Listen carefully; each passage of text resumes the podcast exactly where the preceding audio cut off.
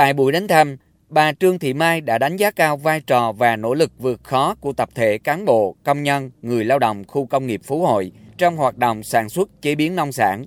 góp phần đưa mức tăng trưởng ngành nông nghiệp của tỉnh Lâm Đồng nói riêng, cả nước nói chung đạt cao nhất trong 10 năm qua. Sản phẩm rau củ quả của Lâm Đồng hiện đã được xuất khẩu sang thị trường nhiều nước trên thế giới.